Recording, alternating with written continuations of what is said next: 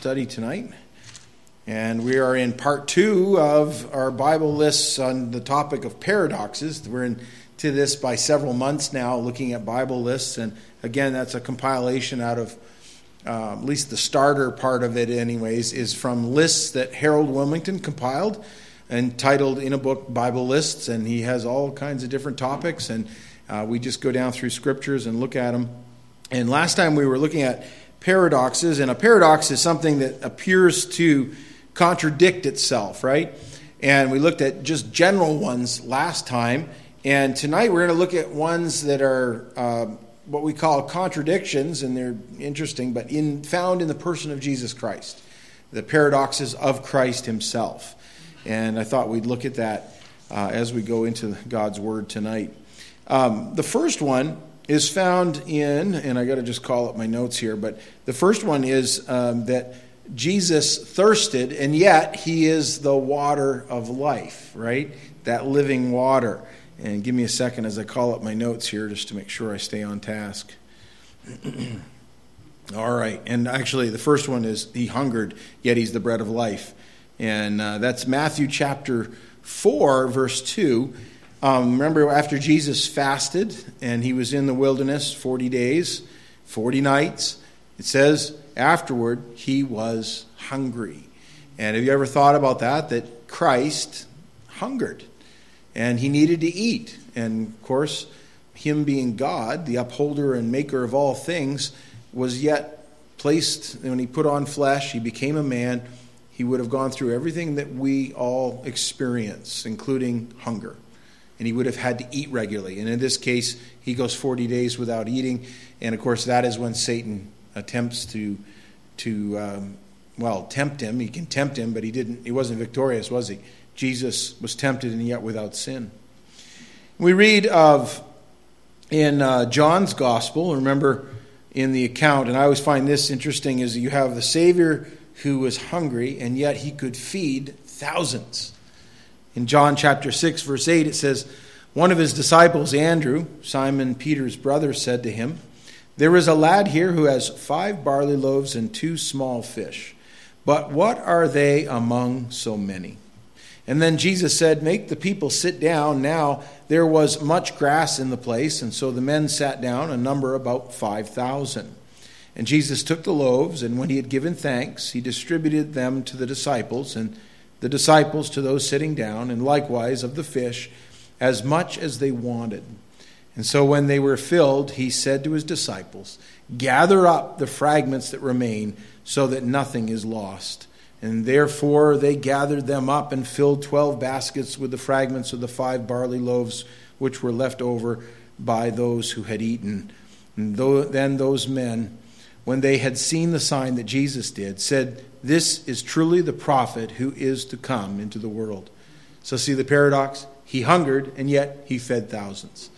Um, the next one, I already let you know that one. It's that, uh, well, sorry, this is part, I just put another verse in there. This isn't out of Bible, his list, but I thought about this on the, just to show you that he hungered.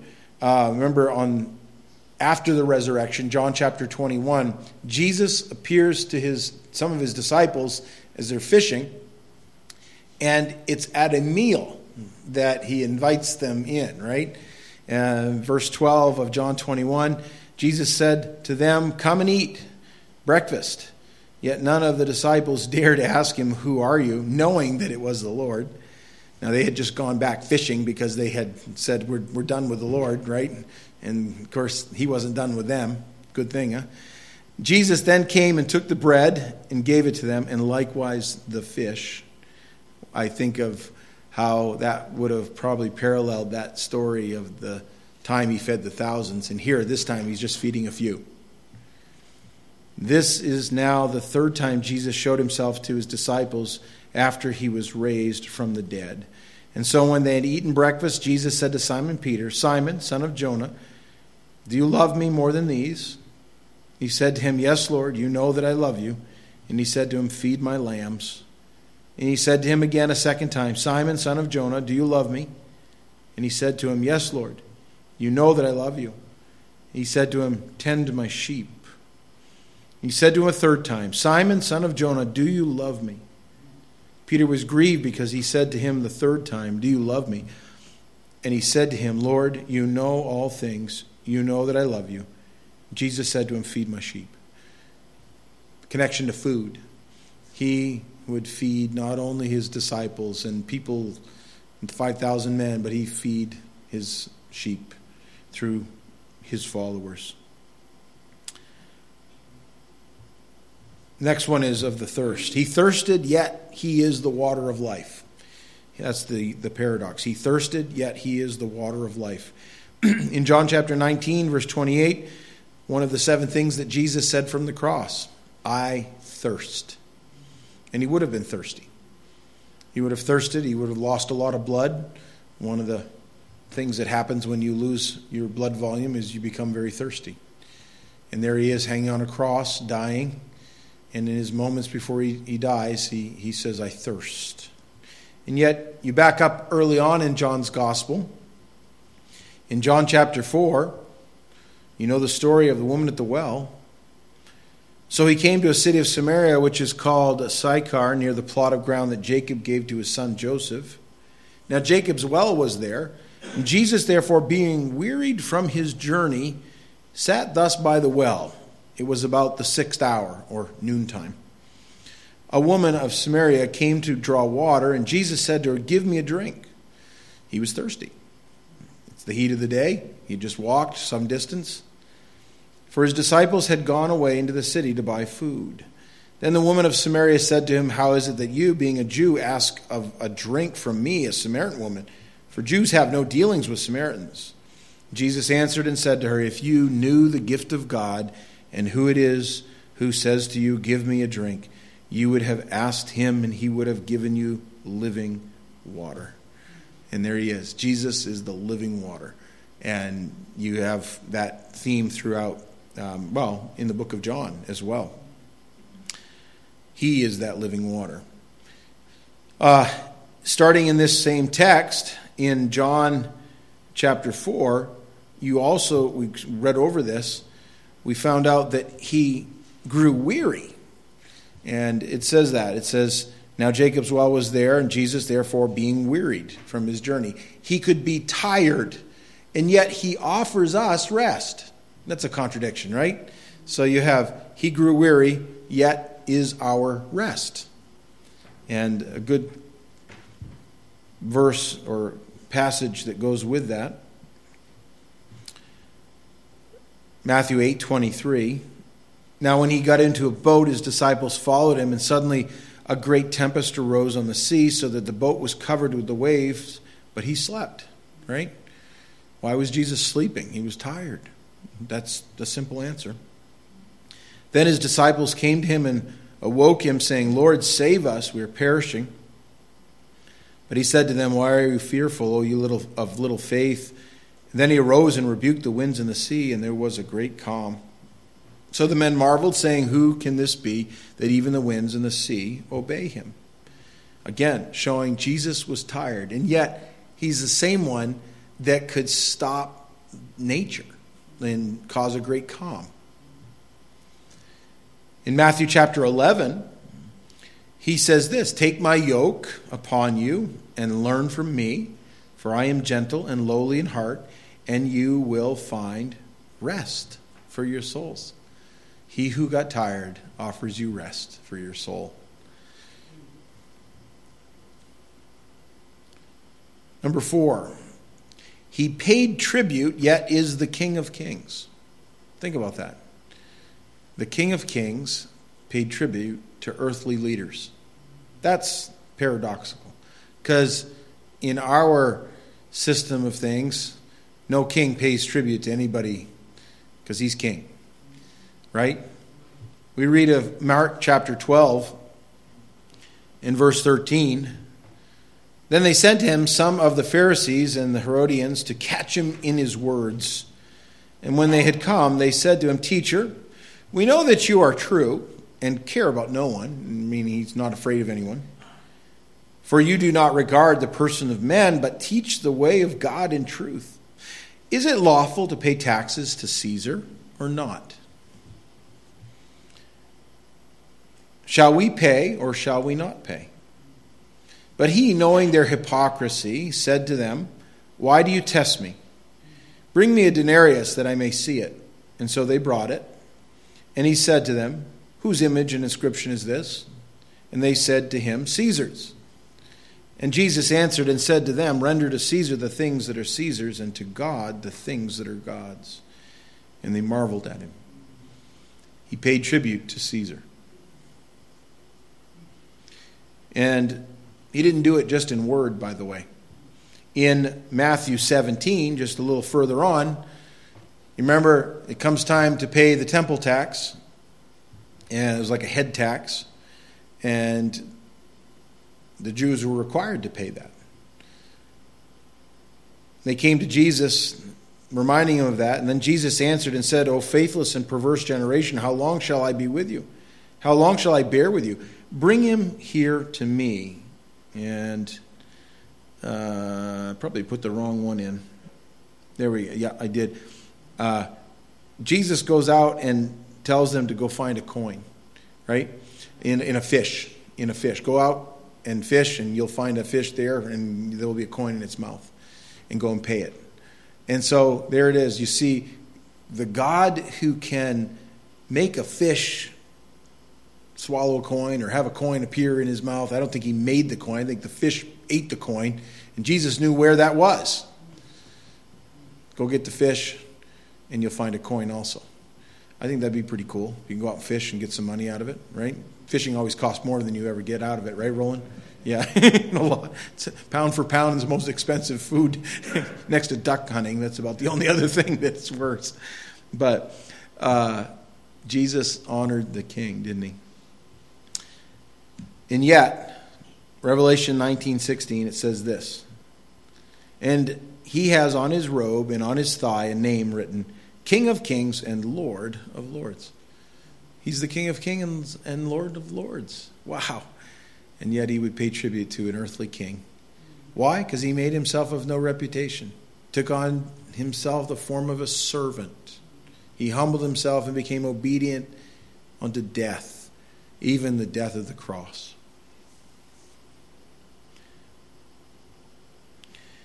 He prayed, and yet he hears our prayers.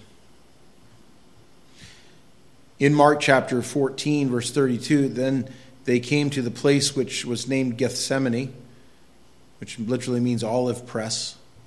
It was the very place where Christ would feel his impending death coming down upon him and pressing on him.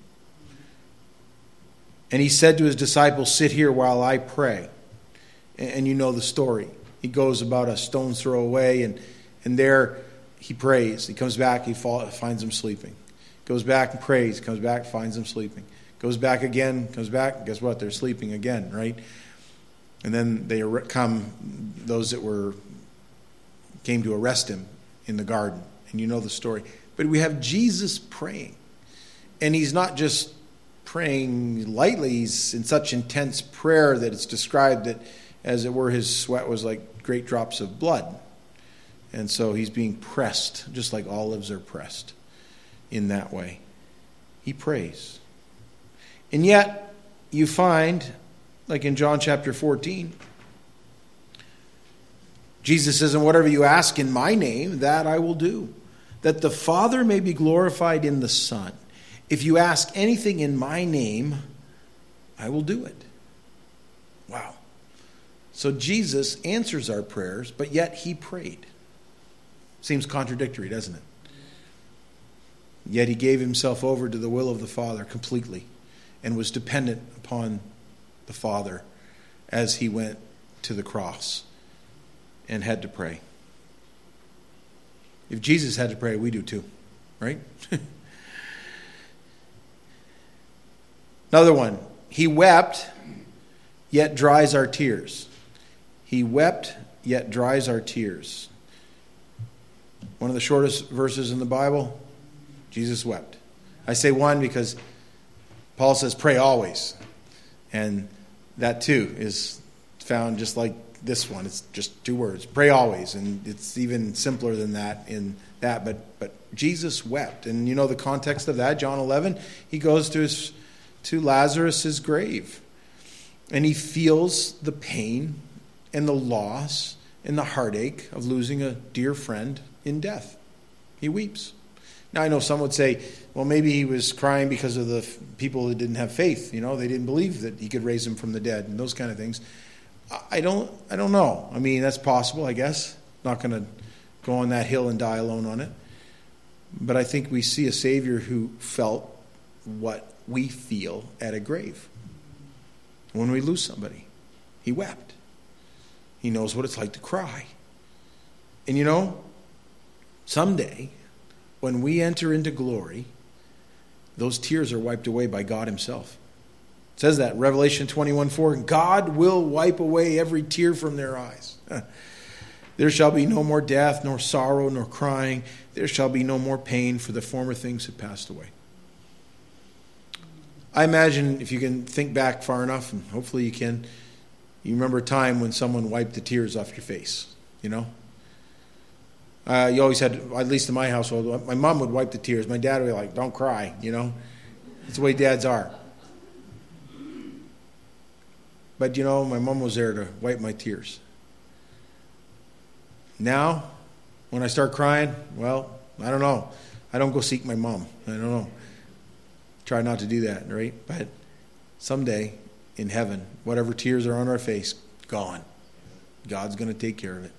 I'm glad for that. He wept, yet he dries our tears. Number seven. He was sold for 30 pieces of silver, yet he paid the price to redeem the world. He was sold for 30 pieces of silver, yet he paid the price to redeem the world. Matthew 26, 15. And said, What are you willing to give me? This is Judas, if I deliver him to you. And they counted out to him 30 pieces of silver. That was the blood money to betray Jesus.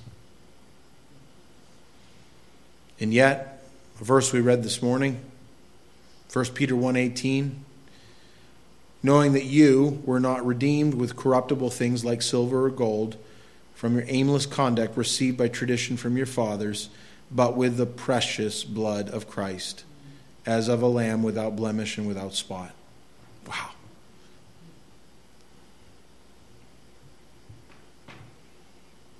Hmm. Another one. He was led as a sheep to the slaughter, and yet he is the good shepherd. Hmm. And of course, that's Isaiah 53 7. He was oppressed and he was afflicted, yet he opened not his mouth. He was led as a lamb to the slaughter, and as a sheep before its shearers is silent, so he opened not his mouth. You know, I think about that. There's a lot of paradoxes that could come out of that. I, it, Willmington did put them in there. I didn't expand on it too much either. But you think about it. He was oppressed and he was afflicted, yet he was the one who can heal. He can bind up our wounds. He's a balm of Gilead. Hmm, think about that. He opened not his mouth. But yet someday his mouth will open and it'll be like a sharp sword, piercing to the very nations. His word will go forth in judgment. First time he came, he was silent. The next time he comes, he'll roar like a lion. And then it says, Then as a sheep before its shearers is silent, so he opened not his mouth. He went to the cross pretty much in silence. Very little dialogue at all that goes on in that whole the whole period of time from the time of his arrest on. John chapter 10, verse 11, Jesus says, I am the good shepherd. The good shepherd gives his life for the sheep. So he was both like a sheep and like a shepherd. By the way, he's like a lamb, he's also the lion of the tribe of Judah. Twofold nature of Christ.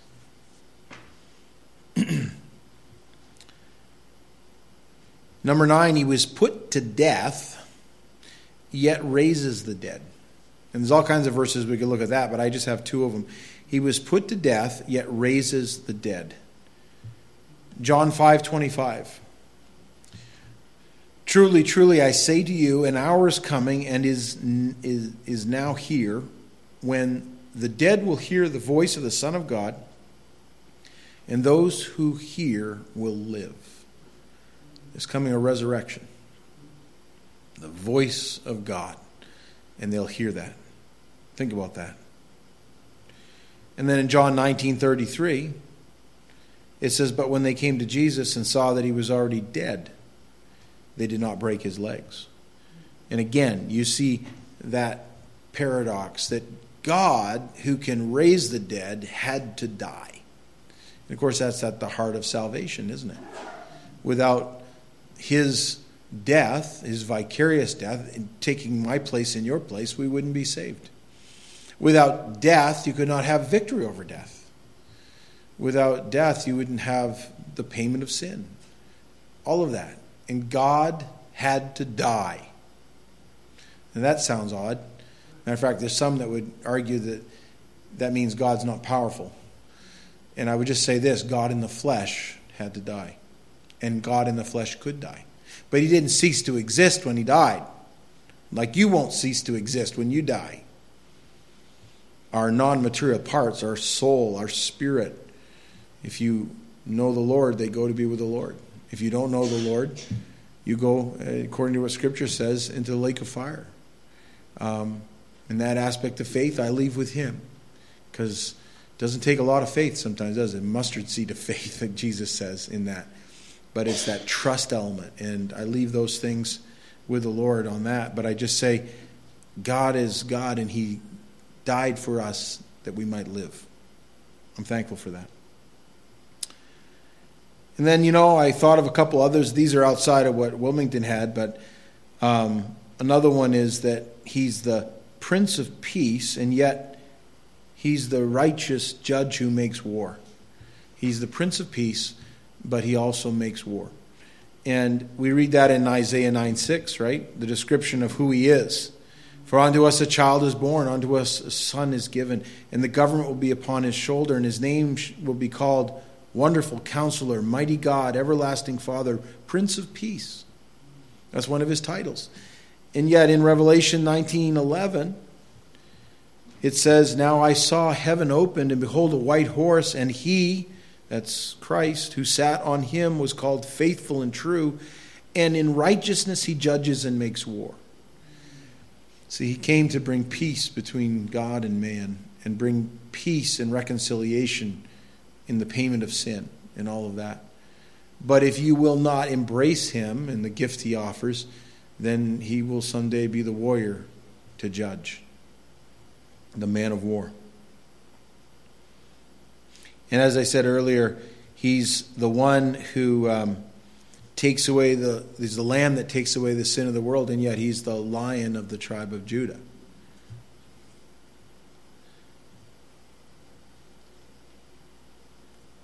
In Matthew 27 32, it says this. Now, as they came out, they found a man of Cyrene, uh, Simon by name. Him they compelled to bear his cross. Why do you think Simon had to bear the cross of Jesus? The scripture tells us in that. Why, why couldn't Jesus do it? He was too weak. He could not lift the cross member that he was carrying and it was most likely one piece so would be you know the the piece that would go horizontally across. And that was usually what the prisoners were compelled to carry. And they would go up to a, a pole that would be that would be attached to and then they would be nailed to it and then that would be erected and put in the ground. And and it was quite a process. And he couldn't carry the wooden cross because he was too weak. And yet we've been studying the book of Hebrews. Look what it says here of the Son, who being the brightness of his glory and the express image of his person, and upholding all things by the word of his power. When he had by himself purged our sins, sat down at the right hand of the majesty on high. See the paradox in that? He was so weak he couldn't carry a, a piece of wood, but yet he's the one who upholds all things at the same time. I'm thankful for such a Savior. anyways, a few thoughts to go on tonight. There could be more. There's more paradoxical things in the life of Christ, but um, it's not so much that they're contradictory as they're complementary, aren't they? Let's pray. Lord, we're grateful for your word and we're grateful for how you have revealed yourself to us and the nature of the Godhead, the nature of the Son, being fully God yet fully man. Thank you, we have such a Savior who has felt every infirmity, knows every temptation, has struggled knows what it's like to be hungry and tired and lonely and bereaved and all these things, and yet without sin. Thank you for such a Savior. In Jesus' name, amen. Thank you, folks.